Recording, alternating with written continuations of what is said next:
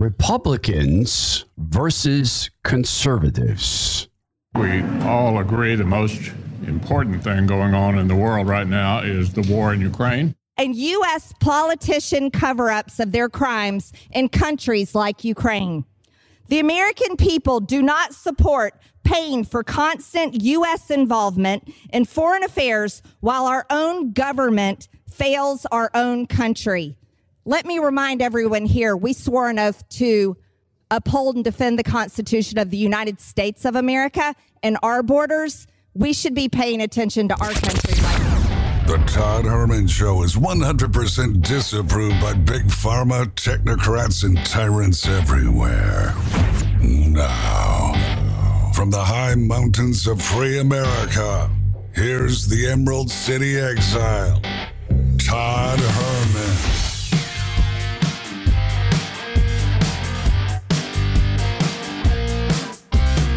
Today is the day the Lord has made. It's an opportunity for us to rejoice and be glad in it. And these are the times through which God has decided we shall live. It describes in the book of Esther times such as these. And yesterday, we spoke about the pass fail test that the Lord has given us. And man, it's a gift.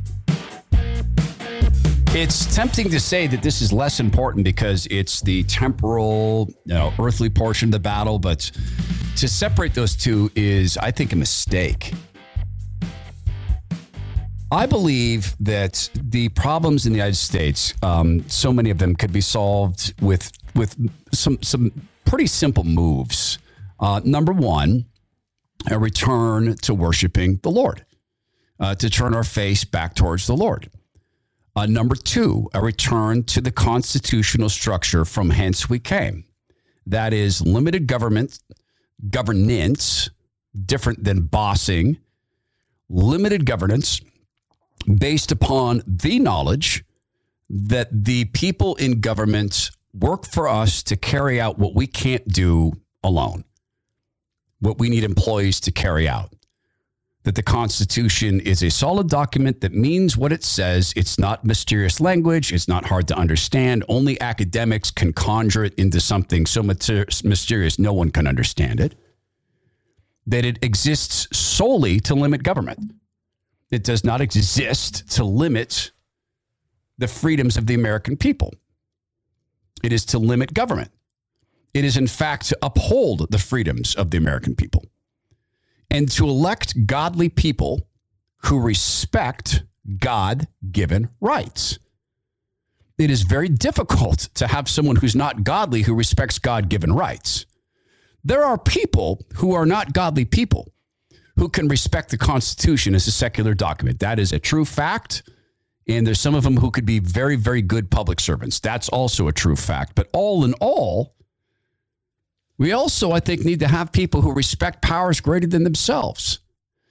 Conservatives believe in small government, limited purposefully, t- hands tied purposely, difficult to get things done by government purposely. Because we understand the bigger the government, the smaller the person. We do hope that God will rescue America. Next week, we're going to be giving away tickets to our event, Will God Rescue America, that is Friday of next week.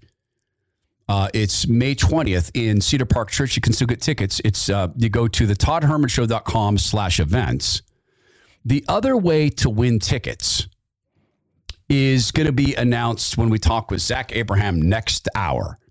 Okay, so it's going to be a social media thing. You can win tickets that way. We've got some listeners. We now have two listeners who've bought, brought uh, blocks of tickets. They can't make it. The one is way back east. The other just cannot make it.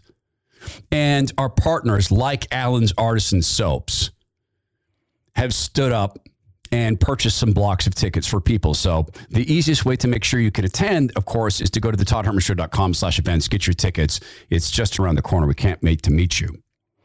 We do want God to rescue America and the people within America, but that is not a sure thing. Conservatives believe that an unlimited government will ultimately become evil. It can't help it because government's unlimited means that you can operate on human desire unlimited. Human desire will always chase human control. It will always chase human ends, and it will always turn eventually to something that is outside the realm of godliness. For instance, pursuit of plunder. Um, our our look, our treasury is being plundered. I it was it was um, 15 years ago now that had a United States congressman tell me, "Oh yeah, yeah, yeah, they're raiding the treasury." He, he sat with me in his office. He was a congressman from Texas and sat me with me in his office and said, "Oh yeah, yeah, yeah. They're they're absolutely raiding the Treasury." And conservatives understand that there's always going to come corruption. That we we have a sin problem. Well, Christian conservatives understand that we have a sin problem.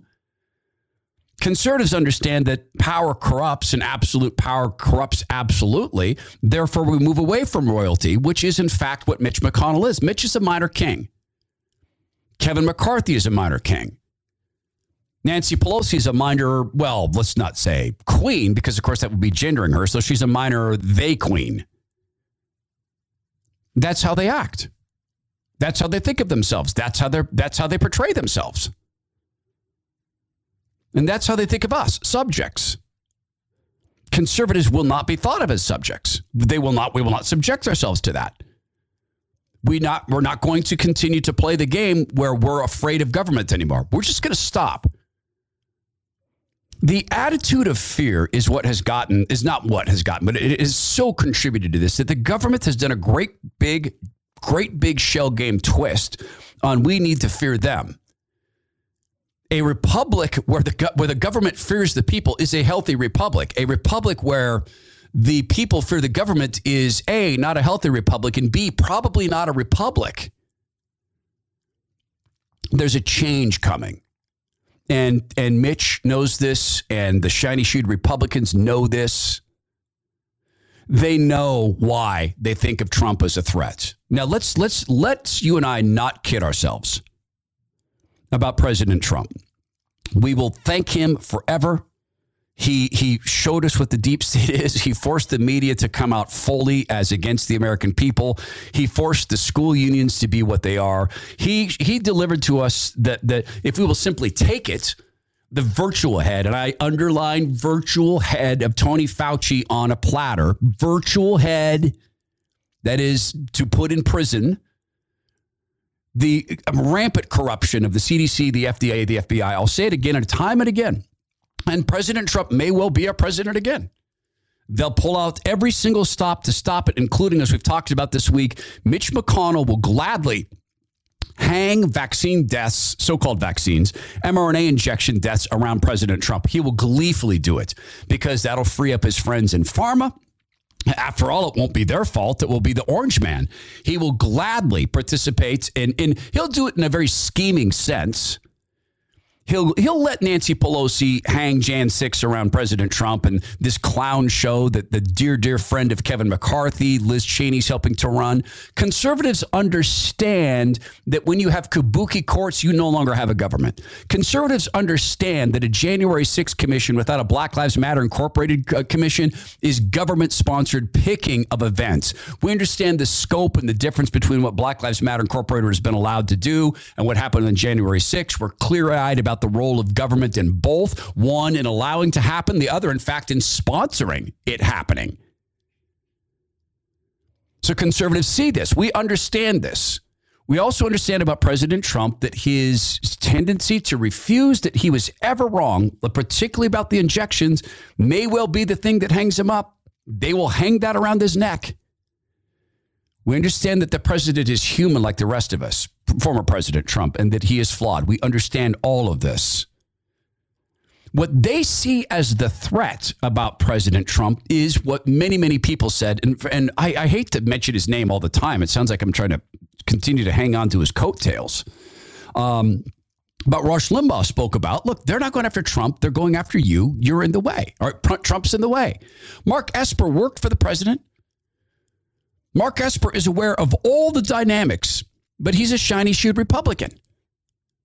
He's aware of all the threats to the country, but he's a shiny shoed Republican. He has to be aware of the open border threat, the fentanyl threat, the economic threat, the being energy dependent on countries that hate us threat. He has to be aware of this. He has to be aware of the weakening of our military as China strengthens theirs. He has to be aware that spending time as a military telling people that men are women and that white rage exists and white uh, white privilege exists and purposely weakening the physical standards of military to joke show stuff. I was just reading the physical standards to be in the army. This is so pathetic and sad. When when my rotator cuff heals, I'll be able to qualify for the army. I'm 54 years old. I'm going to be able to qualify for the army easily in the physical test at 54. There's there's 54 year old women in my gym who can qualify for the male standards.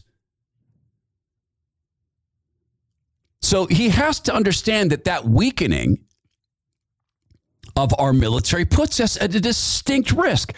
But where is Mark Esper's head and why? Well, one of the reasons why is that Mark Esper is, of course, writing a book. Do you think Donald Trump was a threat to democracy? I think that uh, given the events of January 6th, given how he has undermined the election results, he incited people to come to D.C., stirred them up that morning, and failed to call them off. To me, that threatens our democracy. So, yes. I think the answer would. What else can you conclude, Brett? Has Brett Baier, and I understand Brett's a good guy, has he ever asked that of Mark Esper? Do you think Nancy Pelosi is a threat to the country? Do, do you think that Ilhan Omar is a threat to the country? Do you think that Cami Harris bailing out rioters is a threat to the country? Do you think Black Lives Matter Incorporated is a threat to the country? If not, why?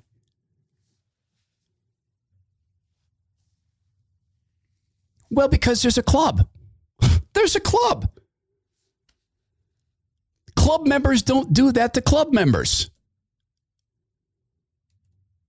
Club members don't ask rude questions. A lot of my listeners say that Brett Baier is a very, very, very good guy. And I have no reason to doubt that, but I also understand the way clubs work, media clubs. You can get yourself on the outside of a media club pretty quickly by asking the questions you're not to ask, particularly of people important to have on the program. Conservatives understand that clubs don't belong in government. We understand there is one club, that is the American club. We understand that that's the rational way to govern. There's always going to be different ideas, there's always going to be different approaches to things. But when there's two separate clubs, the DC club and the American People Club, that's perverse. That's the inverse of the way it's supposed to be. We get that. Mitch and Kevin and Nancy and Liz, they don't get that because they don't trust us. What do you think would happen if we went around the country and and picked, let's say, 535 good community leaders and sent them back to Congress? Good, godly, conservative community leaders and sent them to Congress. Do you think that they'd suddenly blow things up that it would just be so complicated for them? No, I think they'd probably go in and, are you kidding me? This bill is 10,000 pages long. I'm not signing this. No, this is oh, this is a, this is the way we do this. This is a budget bill. They're always this long. No, no, wait, no, I'm not signing that. I don't know what's in that. Get out of here with that. But it's but no, no buts. Conservatives understand. There's there's no such thing as a good law that's that's over a thousand pages, over a hundred pages, over ten pages. It's impossible because brevity is the soul of clarity. Conservatives understand this the side by side comparison of the primary job of the United States government, which is to protect life, liberty, and pursuit of happiness of the American people. Primary duty. That includes protecting the American people. That includes a commander in chief of an army, a standing army, that was debatable. I mean, that was debated. Should we even have a standing army? Many of our founders said, no, no, no. That gives government way too much power. Do not let them have a standing army. They're going to turn around and use it against us. That's how deeply committed they were to small governance, many of them. A commander in chief of an army whose primary duty is to defend this country the primary duty of everybody in the Congress and the Senate is to first care for this country. It's as elementary as an aircraft or an airplane. It's as elementary as the directions you get when you fly in an airplane. In the unlikely event that we sustain a loss in cabin pressure, a mask will drop from the uh, ceiling in front of you. Pull down on the mask lightly, though the bag will not inflate. It is filling with air. Place the mask around your face. The elastic band goes around the ear, and then you'll be able to free, breathe easily. If you're traveling with someone who's unable to put the mask on themselves, a child or an older adult, please secure your mask first before putting that on the other person if you are a United States senator or congressman and we somehow experience a loss of national security and our national economy, a, a, an alert bell will drop from the ceiling and it will announce to you we're $300 trillion in real debt and we're now energy dependent on countries that hate us. Please pull down lightly on the cord, secure the Constitution on your desk and read it and understand that your primary duty is to protect the United States of America first before you go around meddling in international affairs or helping other countries. Conservatives understand primary duty. We understand triage. We understand focus. Limited government, the reason it's so very, very important is because it communicates focus. A government that is able to do all things can't do anything well. Well, or said another way, a government empowered to do anything it wants can hide corruption everywhere it wants. This is conservatism versus republicanism. What is the principle? Principles behind conservatism. I've named them. What are the principles behind republicanism? Republicaning. Whatever it takes to have the R on top of elections. That's the principle. Same with the Democrat Party. They're private parties, they're private groups. You're not a stakeholder, you have no standing. They have so rolled this country that we pay for their elections. Those are their elections. We pay for them, but they run them. So you take a, a simple comparison of a news item. You take the, the, the war in Ukraine. And I want to be I want to be so clear on this. I I am absolutely open to we have to be involved in stopping Russia. Totally open to that discussion totally open to the idea that Putin intends to take over all of Europe and own the energy resources and hang us up even further. He's got con- com- uh, countries hung up on his natural gas supply and that Putin is uniquely evil. And I'm, I'm happy to have that discussion with anybody, anytime. Right after, there's triage. Right after I see a modicum of concern for our country that gets anywhere near the bipartisan concern for Ukraine. It stinks to the highest of the skies how quickly they can gain action on Ukraine with all sorts of money and and and bipartisan agreement and movement of simple clean lined bills into law. Anytime there is an effort to do something big or even minor in this country, even minor. Like, like, like here's an example. You have a hurricane relief bill coming through Congress, and you will have earmarks on this. You'll have abortion riders on hurricane relief bills. You'll have monies for organizing up for America and other leftist organizations in hurricane relief bills.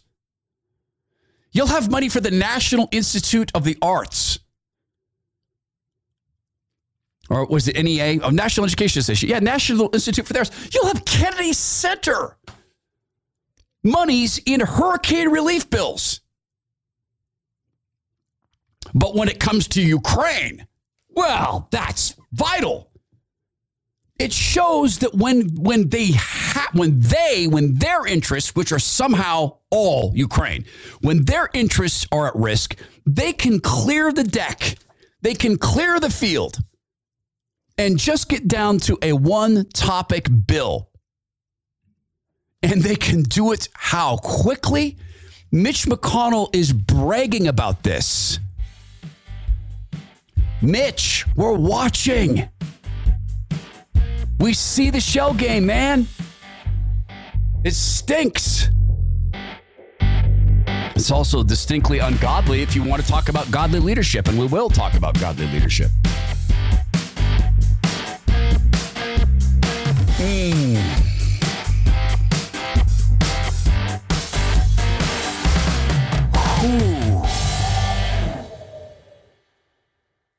When I get to speak about good godly companies in comparison to the news cycle that we cover here, it really is a relief.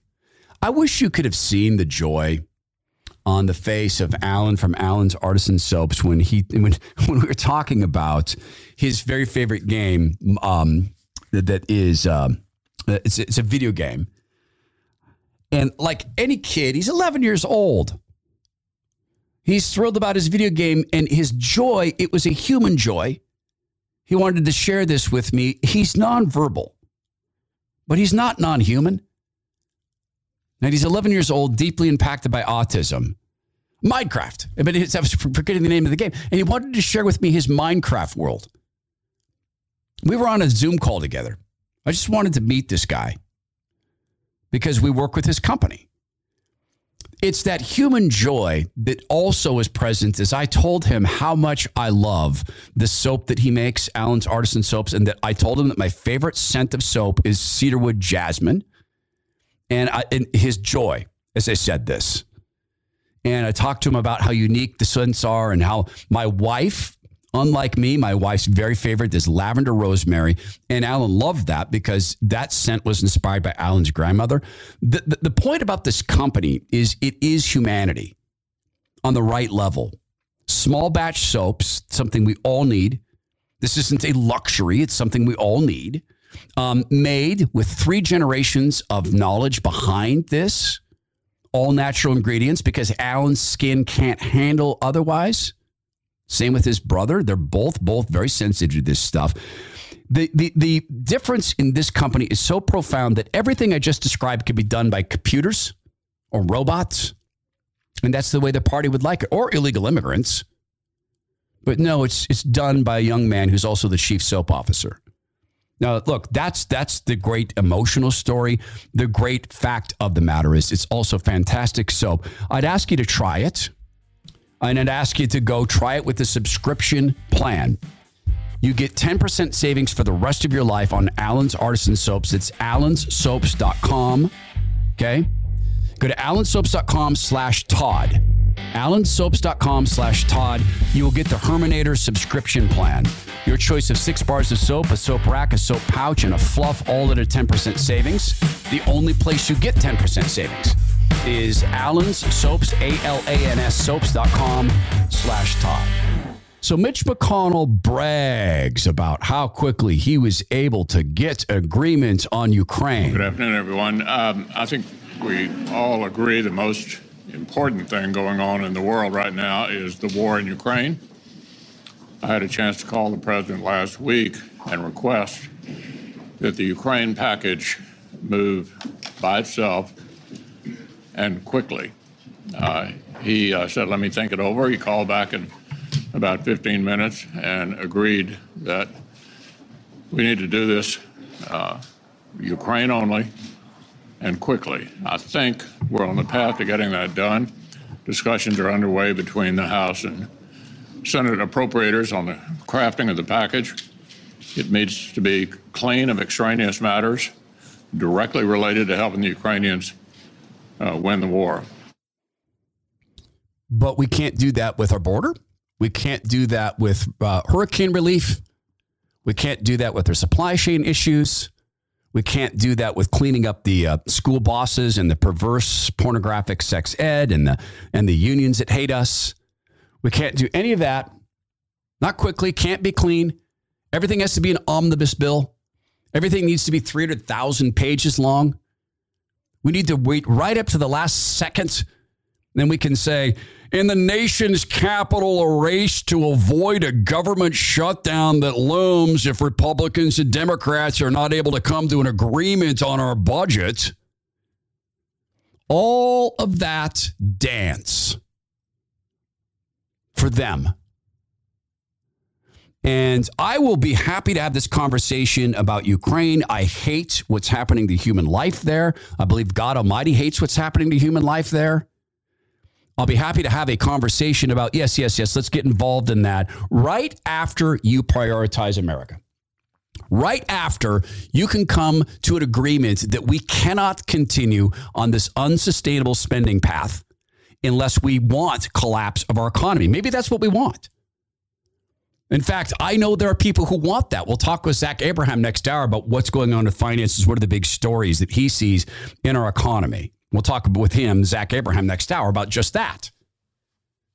This is what a conservative understands is big government gets themselves into these messes because they determine they can do so much and then they stop doing their primary job. You can see this in Democrat run cities.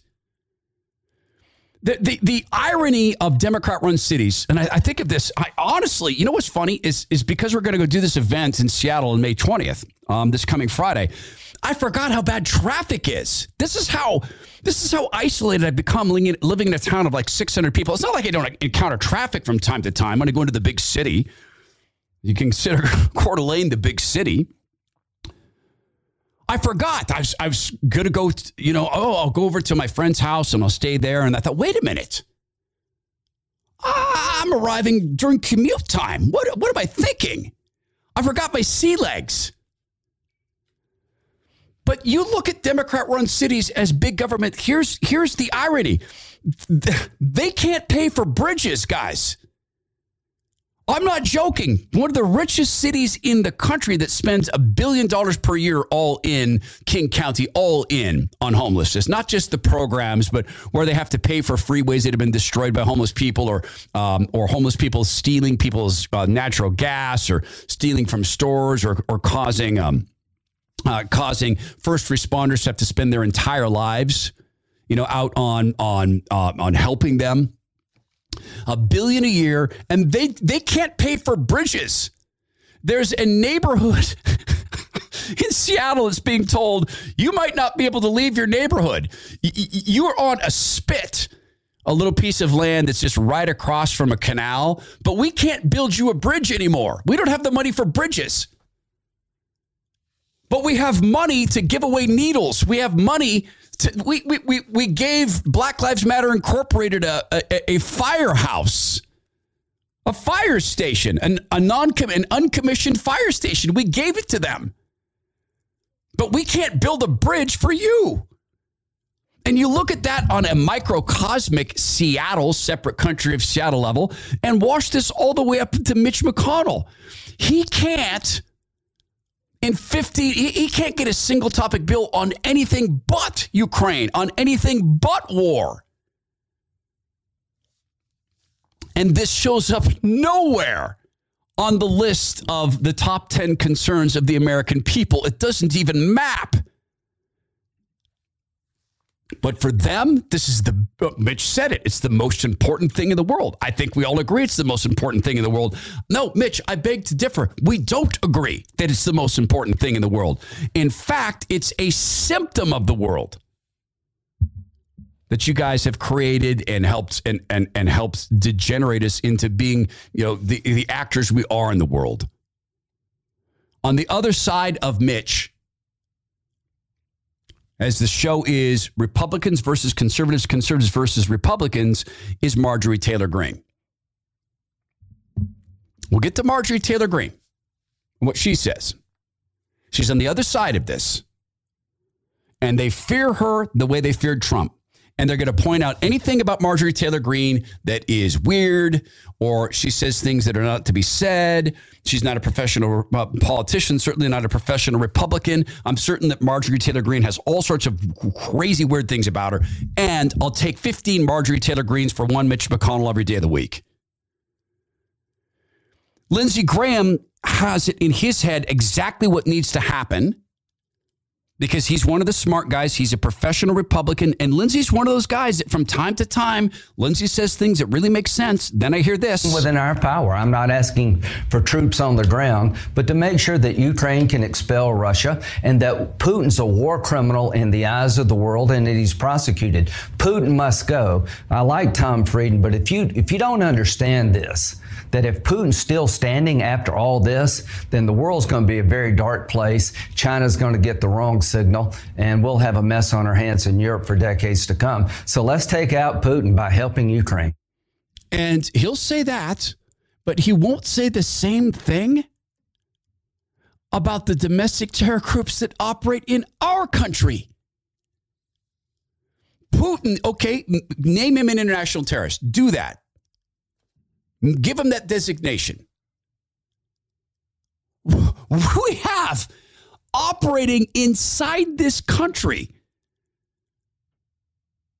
groups that are committing acts of terror today going to pro-life groups and saying if um, if Roe versus Wade's not safe, you're not safe. We burned your facility down this time. Next time we might burn you down. He won't he, he won't broach the topic.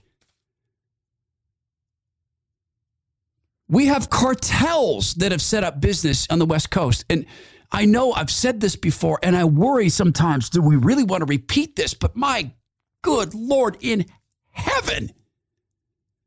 I'm sorry, I do not believe the most important thing in the world is Ukraine when I can take you on a tour of any of the ruined West Coast cities and point out the cartel workers. Go ride in the car with a cop. Go ride in the car with a narcotics cop or a guy in one of the um, in one of the crash units for the gangs. They'll take you to the neighborhood. See that house right there? That house is a cartel house. That's a Honduran cartel. They run that house. Out of that house, they ship marijuana and fentanyl. That house is owned by a party in, in Honduras. We can't get into that house because our prosecutor won't let us into that house. By the way, we are fairly certain that hiding in that house is a guy who tried to kill a cop. I'm not making any of that up. I am describing to you a conversation I had with a cop who knows the cartel members by name and they know him. But yes, yes, yes, Lindsey, the most important thing in the world is Ukraine. Side by side comparison of Republicans versus Democrats. We'll get to Marjorie Taylor Greene here in a second. I put a, in the link in the show notes some, it's a really good article 10 key Bible verses about leadership. And we'll get to some of that because, of course, the show tries to put God at the center, politics at the edges. Sometimes politics takes over. And that's my fault when that happens.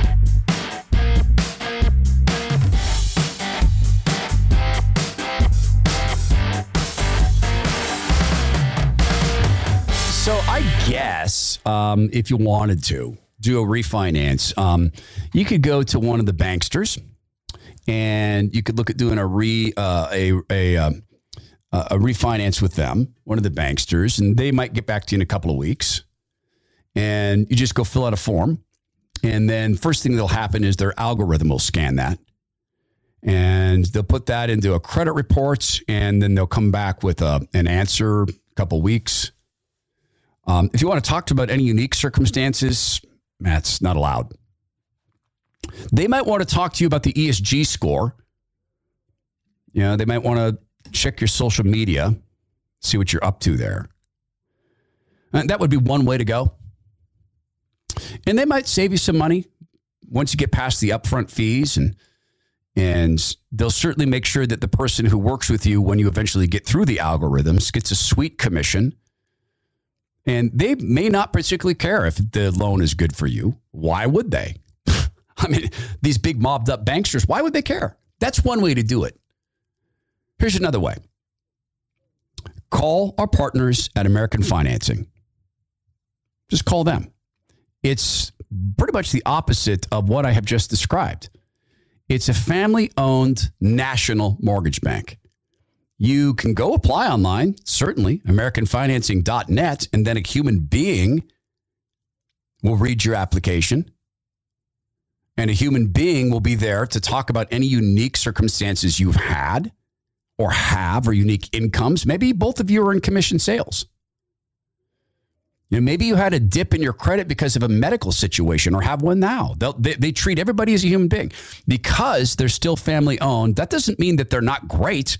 20 years in business, A plus at the Better Business Bureau. They make a commitment to getting things done as quickly as possible. Often refinances can get done in 10 days.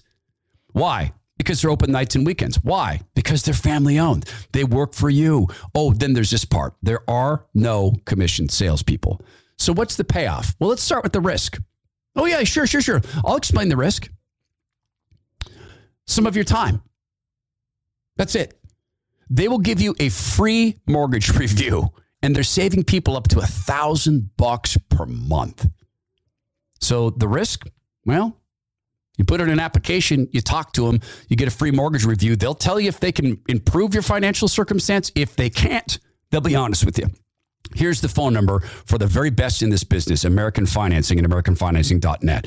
It's 866 887 2275. Call and get your free mortgage review from a national mortgage bank owned by a man and wife with employees there for 15, 20 years. It's 866 887 2275, 866 887 2275, or visit AmericanFinancing.net. NMLS 182334, NMLSConsumerAccess.org.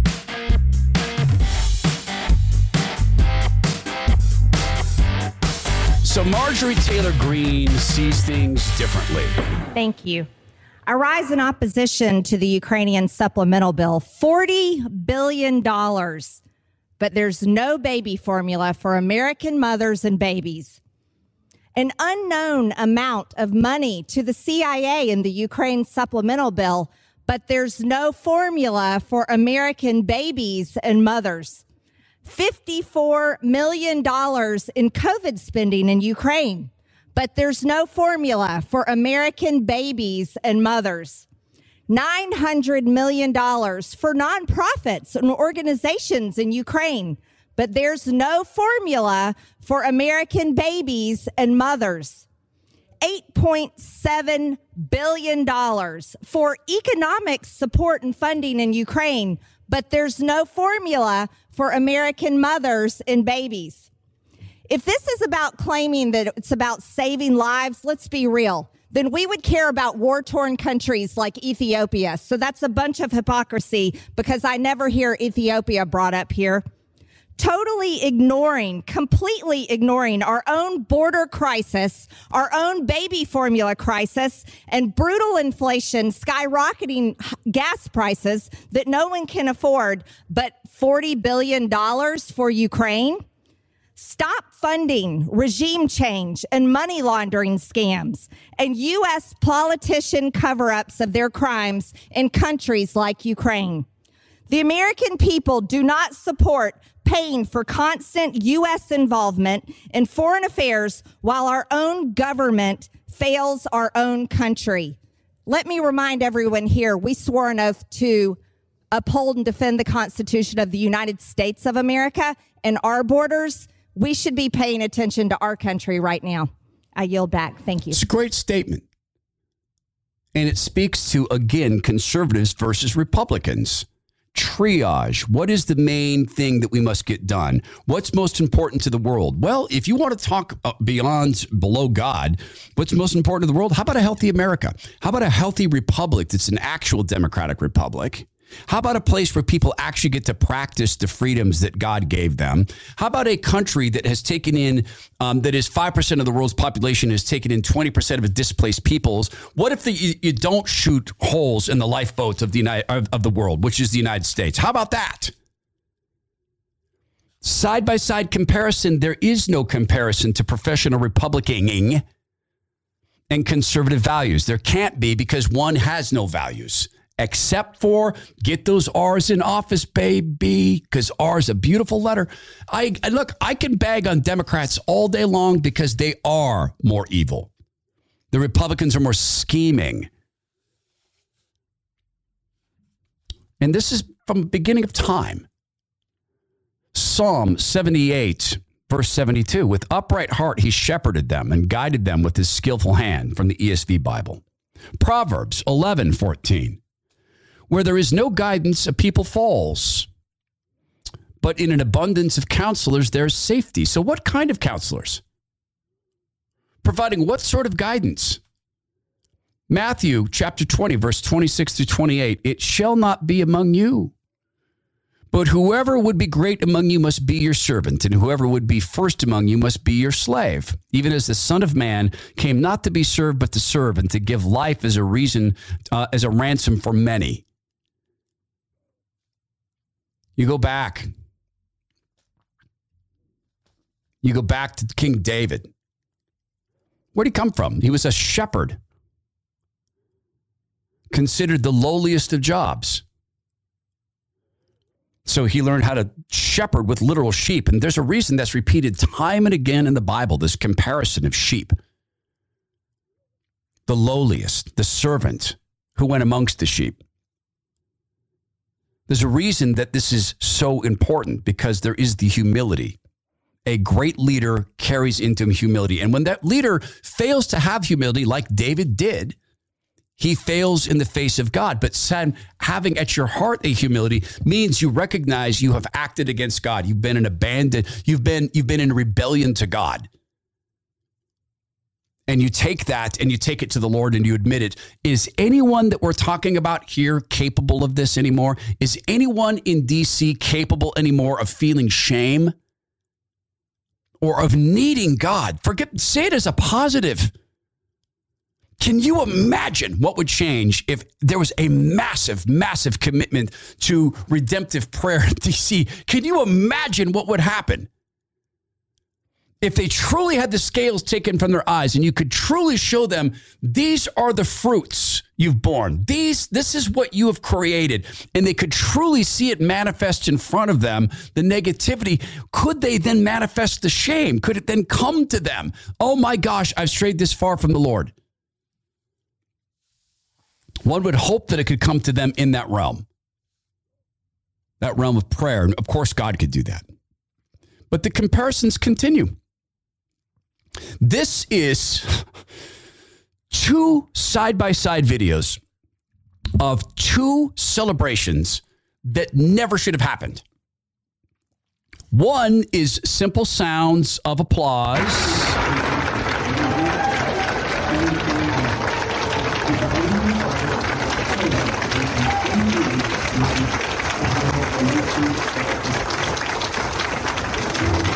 Hard to hear the talking in the background. It's kind of immaterial, but that's the sound of an award being given. Yes, an award for finding out why Pelosi and McConnell and Bowser denied the pleas to have extra security on January 6th, and not to mention McConnell. That they reported the federal assets involved before and during January 6th posted the 14 hours, 14,000 hours of surveillance video and how four Trump supporters died or why the New York Times lied. A great award for writing all of those things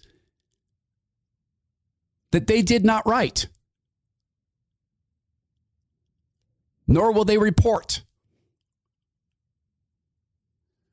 The favorite newspaper of shiny shoed Republicans got an award.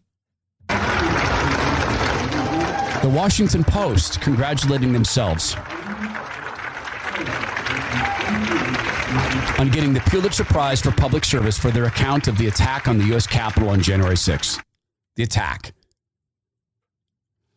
Favorite newspaper of shiny shoed Republicans. I know because I used to watch it arrive. I used to go early to the Republican National Committee and walk about and talk with people, and all of them had two things MSNBC on in their office and the Washington Post in their hands. Such an important publication. That's one. Here's another. This is an oldie but a goodie. It's heartwarming. Now that we know it's in all likelihood true that the Pfizer injections reverse transcribes itself into our DNA, changing our DNA. Now that we see the 80% increase in all cause mortality amongst um, people of the millennial generation, now that we see the 40% across the board increase in all cause mortality, now that we're seeing unprecedented levels of women having, um, having their babies die and being born stillborn now that we see people now having all of a sudden young kids developing a weird form of hepatitis, now that we see people who are double, triple, quadruple injected far more likely to get COVID, now that we understand that COVID should have been gone about a year ago, should have been inert had we been allowed to get herd immunity, but we keep shooting people up with this absolute filthy garbage. Here's a heartwarming video. And congratulating Dr. Albert Bourla on the Atlantic Council's Distinguished Business Leadership Award.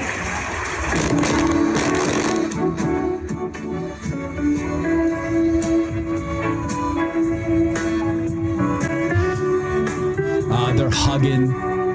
He's the CEO of Pfizer. Such a beautiful scene. It's truly, truly beautiful. Everybody is impressed. Conservatives recognize the danger in unlimited power, whether it be in a so called company's hands or a mobbed up entity like Pfizer that is far from a company. They're more like a country, and they're that mobbed up. And we recognize that. That's the big difference. Well, it's one of the big differences. Man, I'm getting a lot of emails about the show of uh, God giving us a pass or fail test. One of them from a good friend of the show who disagrees with me about hell. So we'll talk about that. We were at a friend of ours.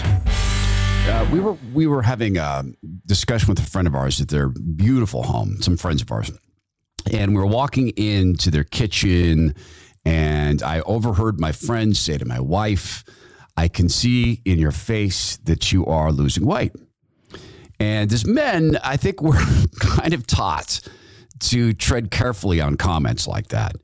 Um, but I, I heard my wife's response, and then from the corner of my eye, I saw her giving Mark a hug. And look, there's all sorts of reasons that people want to drop from their bodies uh, unwanted fat. There's absolutely, and we can lie to each other all day long and say that there's not the optics, not the way we look, but that's a lie. Right? Know, maybe you like the way you look, and if you carry extra weight and you're comfortable with it, cool, be you. That's fine. Um, I would ask you to consider the health benefits. There's other people who want to drop unwanted fat from their bodies because they want to ride bikes, they want to swim, they don't want the health tax that unwanted fats or unnecessary fat in your body employs. For me, it was I wanted to be able to jump around and and run and climb ropes and go out and tear my rotator cuff. Although I would have done that heavy as well, would have eventually happened. So, what is your why for this? Like if this is burning a hole in your uh, in your head that you want to lose this unwanted fat, what is the why? That's the first thing I would tell the people at SOTA Weight Loss. At sotaweightloss.com. The reason I say that is because the why will affect the how and the how quickly. And the why will also affect whether or not you will permanently keep that fat off. If the why is an enduring thing, something that is valuable to you, such as your grandkids, such as your health, such as you know your parents died of heart disease or of diabetes, you don't want that to happen, or you have some long term thing like an Ironman, or you just want to be able to get into a kayak or go water skiing at our age, right? Your why will determine that. I would share that with SOTA weight loss. See, they treat everybody like an individual because everybody is an individual. Many of the people, if not most of them, have been through the SOTA weight loss program on their own. They're from healthcare providing, you know, healthcare providers by background. They've proven the model to me, to my wife. She's going on the eighth straight week of success. I know few things in life. One of the things the Lord has allowed me to know is what it's like to keep 150 pounds of unwanted fat off your body. It's sotaweightloss.com. Sotaweightloss.com. Oh, there's been a lot of responses to the show we did on the pass or fail test that the Lord has provided us. And it's a pretty easy test. And one such email, I don't know if this is directly related to that show, but one such email came from a good friend of the show, uh, longtime listener Curtis wrote us. Hey, Brother Todd, you often speak about those going to eternal suffering in hell. I would ask you to consider a somewhat different point of view on the matter. What you say is indeed probably the most common view of the subject by most members of the churchianity but is it really what scripture teaches? And just quickly, Curtis, I would just take a side trip here. I get where you're coming from on the churchianity thing. And I'd ask you, my dear brother, why did Christ create a church? Why did he do that? Why was it then when Christ was crucified and three days later rose, when the Apostle Peter gave his first public sermon, uh, that 3,000 people were baptized and then instantly began acting like a church, meeting every day, taking communion nearly every day. 3,000 people joined the church. So brother, I would ask you to pray about that back to your note. John 3:16 says, "Everyone who believes in him shall not perish." It doesn't say unbelievers will be endlessly tormented. They're the ones that perish. They go to destruction. Uh, in 1 Corinthians 15, Paul teaches we, in order to become Christians, must be clothed in immortality. Unless we're born again, you are a mere mortal. That is the default condition of humanity. Lots of people have not been clothed in humanity. They die and they cease to exist. Their souls will not go on.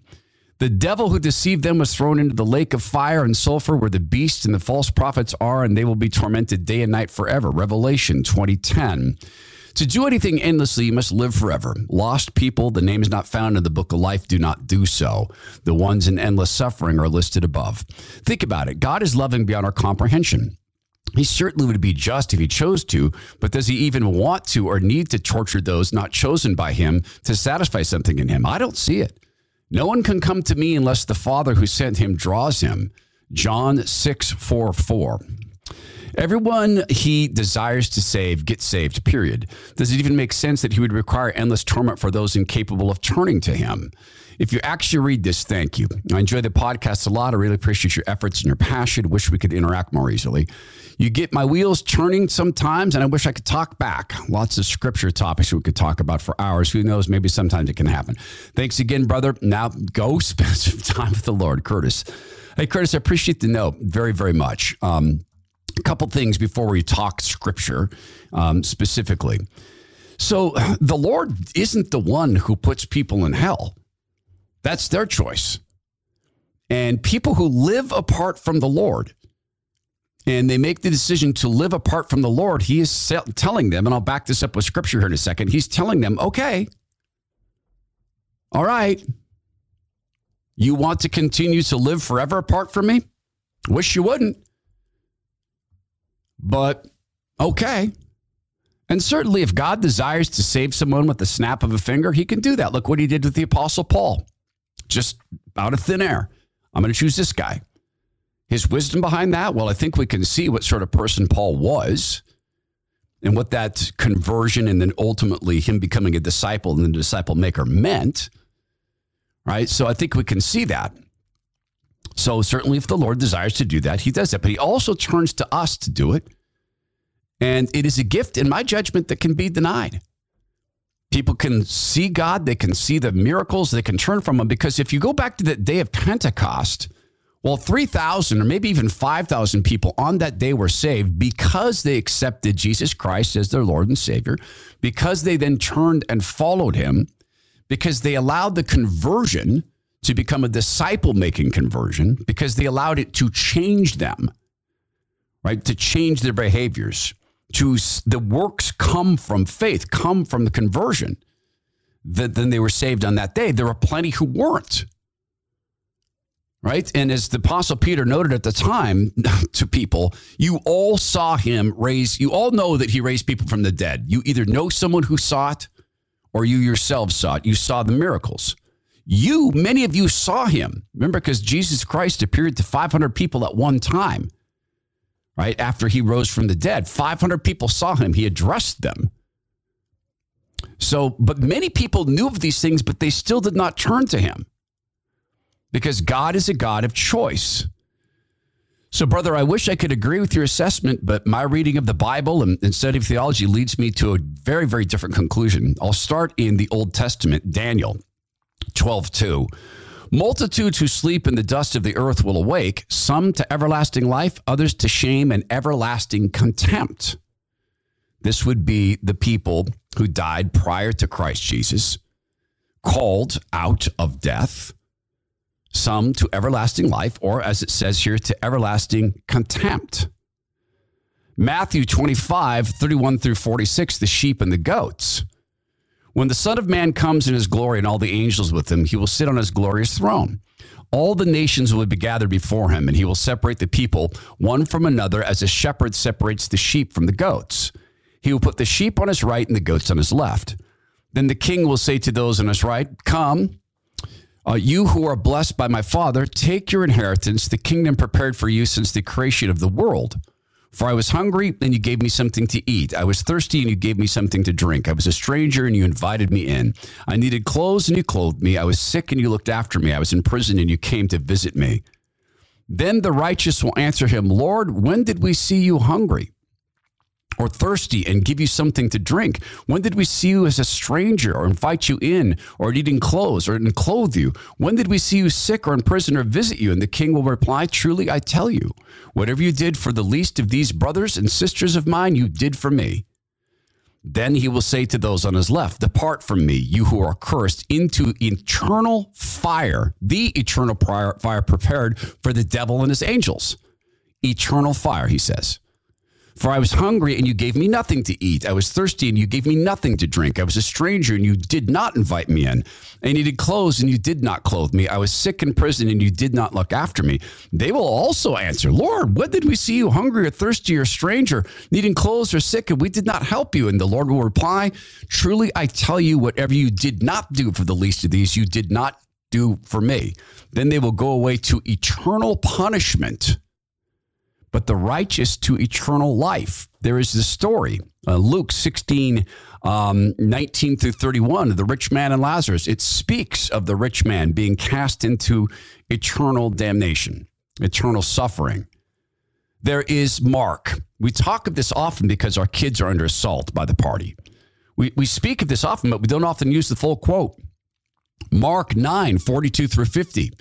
If anyone causes one of these little ones, those who believe in me, to stumble, it would be better for them if a large millstone hung around their necks and they were thrown into the sea.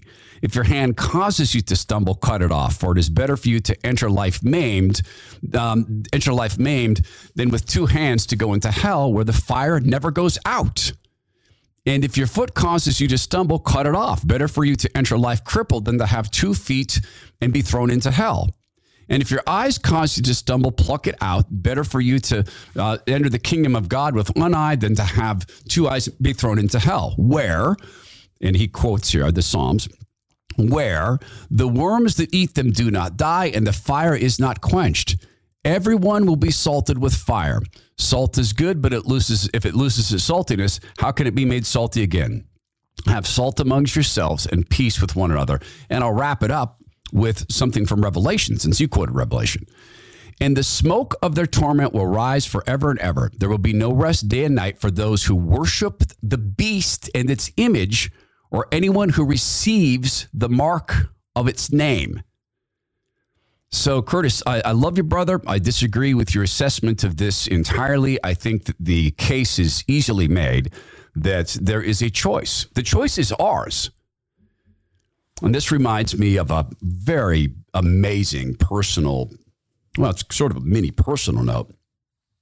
I was on a plane from San Francisco and from Seattle to San Francisco. I think I've told this story before. And I sat next to an Orthodox priest. Turned out that he was an Orthodox uh, Russian priest from Nova Scotia, Canada. Um, they did not use tech. He gave himself one week a year to go into the world. Other than that, he was a Luddite. And so I sat next to him on this flight. I noticed his long robe, his long beard, and the necklaces. And goodness, I've never got to speak with a human being like this. So I took the opportunity. His name is Father Andrew. And he and I spoke for some time over dinner. And I shared with him that my father had recently died. And I told him the story of my father's death and how I met my father's soul. My father was was in, eternally happy when I met his soul twice, by the way, right after he died. And Father Andrew smiled and he said, "That's a good death. I've been in many rooms where many people died, and that's a really good death." And then he shared this with me, Curtis. He told me a story.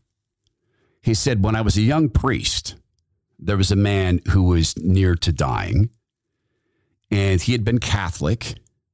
And I asked him to take the last rites to let let me pray for him and intercede for him and forgive his let, let him confess his sins and be forgiven and enter the kingdom of heaven. And he refused. He said, I'm unsavable.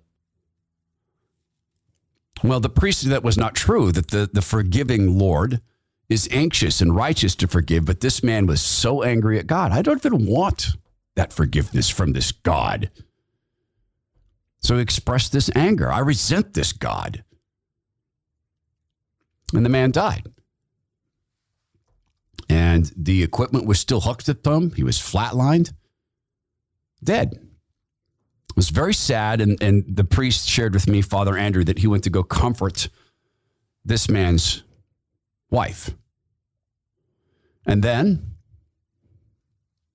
uh, hour later, that man's body woke up. He sat quickly up from bed and said, My soul, my soul. Oh, dear God, no, my soul. And was dead again. At no time did the medical equipment record any life. No heartbeat, no air, nothing. And I said to Father Andrew, wow, that must have been really hard for you. He goes, yes, that man was my dad.